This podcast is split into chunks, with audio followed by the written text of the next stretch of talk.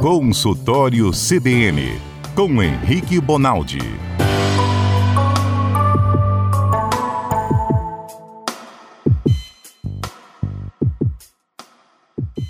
Ei, boa tarde, gente. Boa tarde a quem nos escuta.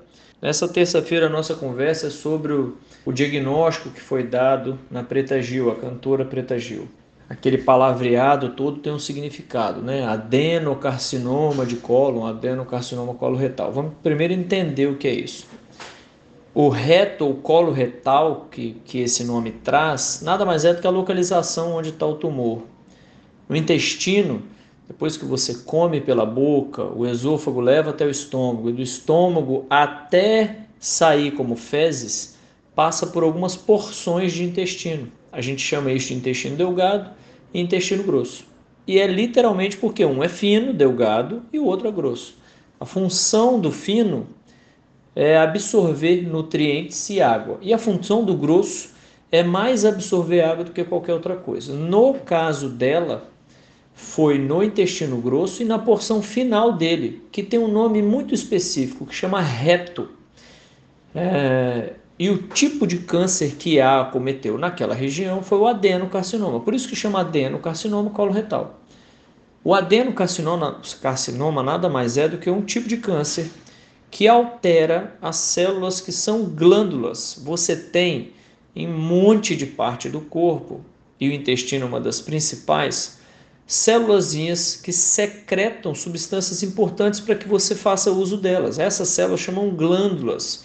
O que você mais conhece aí são as glândulas sudoríparas que a gente tem na pele, que nada mais é do que uma glândulazinha que joga para fora da pele água, para que você resfrie o seu corpo. O suor nada mais é do que água com um pouco de sal, para que quando o vento bata, isso resfrie o seu corpo. Então, o que está acontecendo com a preta gil é um tipo de câncer localizado no finalzinho do intestino, lá quase onde já chega a ser o ânus, das células glandulares, ou as glândulas que tem nesse intestino, que jogam aí um monte de, de substância importante para dentro do intestino para te ajudar na questão da, da digestão, certo?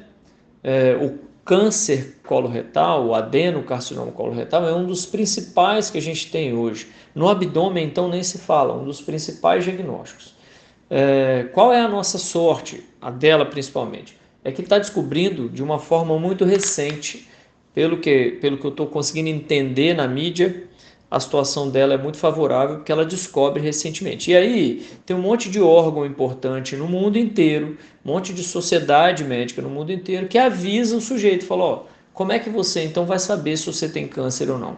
Para quem tem, é tratar. O cara tem, vê em que nível está a doença e de acordo com o nível que a doença está, tem, tem um, um tipo de tratamento específico.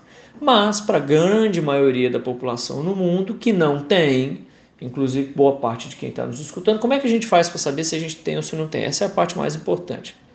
As grandes diretrizes no mundo mandam que você, com 45 anos, tenha pelo menos um método de imagem de rastreio, que eles chamam.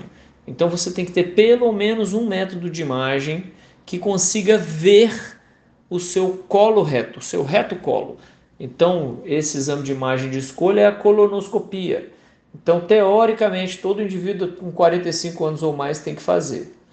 E de acordo com os achados que são vistos nesses exames, eles estimam que você tem que repetir ele a cada 5 anos, a cada 3 anos, mas geralmente é a cada 10 anos, certo? Mas tem uma especificidade importante aqui. Para quem já teve um parente, como por exemplo a Preta Gil, que teve um diagnóstico de câncer no abdômen, de câncer no intestino, o sujeito tem que fazer a colonoscopia 10 anos antes do que aquele parente dele descobriu. Então, sei lá, meu pai descobriu aos 52 anos. Eu, com 42, tenho, tenho, tenho que estar na mesa fazendo esse exame. Certo? Então, a dica maior é: você que não tem, tem mais de 45 anos, procure o médico e tente fazer esse exame, pelo menos uma investigação clínica com esse médico. Você que tem um parente ou teve um parente que teve isso, calcula 10 anos antes, e se você já está nessa idade, 10 anos anterior ao dia do diagnóstico do sujeito que é da sua família, para tudo e vai fazer esse exame também, tá bem?